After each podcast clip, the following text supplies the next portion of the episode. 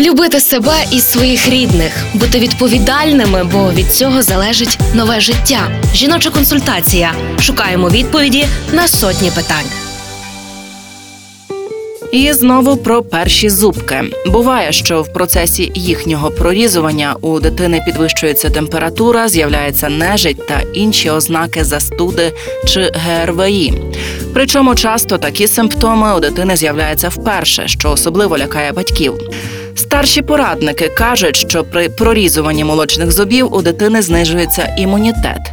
А отже, маля підхоплює свою першу віруску.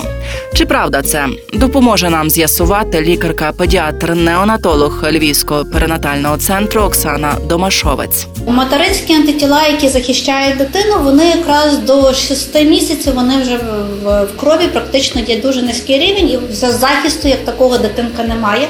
Вона має сама захищати себе. А зубки якраз починають рости в той період, тому це співпадає, що воно накладається одне на інше.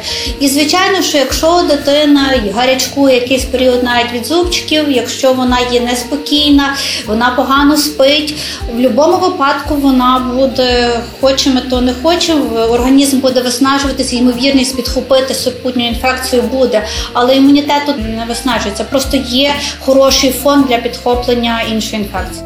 Партнер рубрики Львівський обласний клінічний перинатальний центр. Реклама. О, у вас буде поповнення? Так, стоїмо на обліку у Львівському перинатальному центрі. Клас! А ми там Марка народжували і до педіатра туди ходимо. А ще там лікують безпліддя і мають банк грудного молока. Ну реально найсучасніший пологовий. Львівський перинатальний центр, вулиця Джорджа Вашингтона, 6. Тут мрії стають реальністю. Реклама.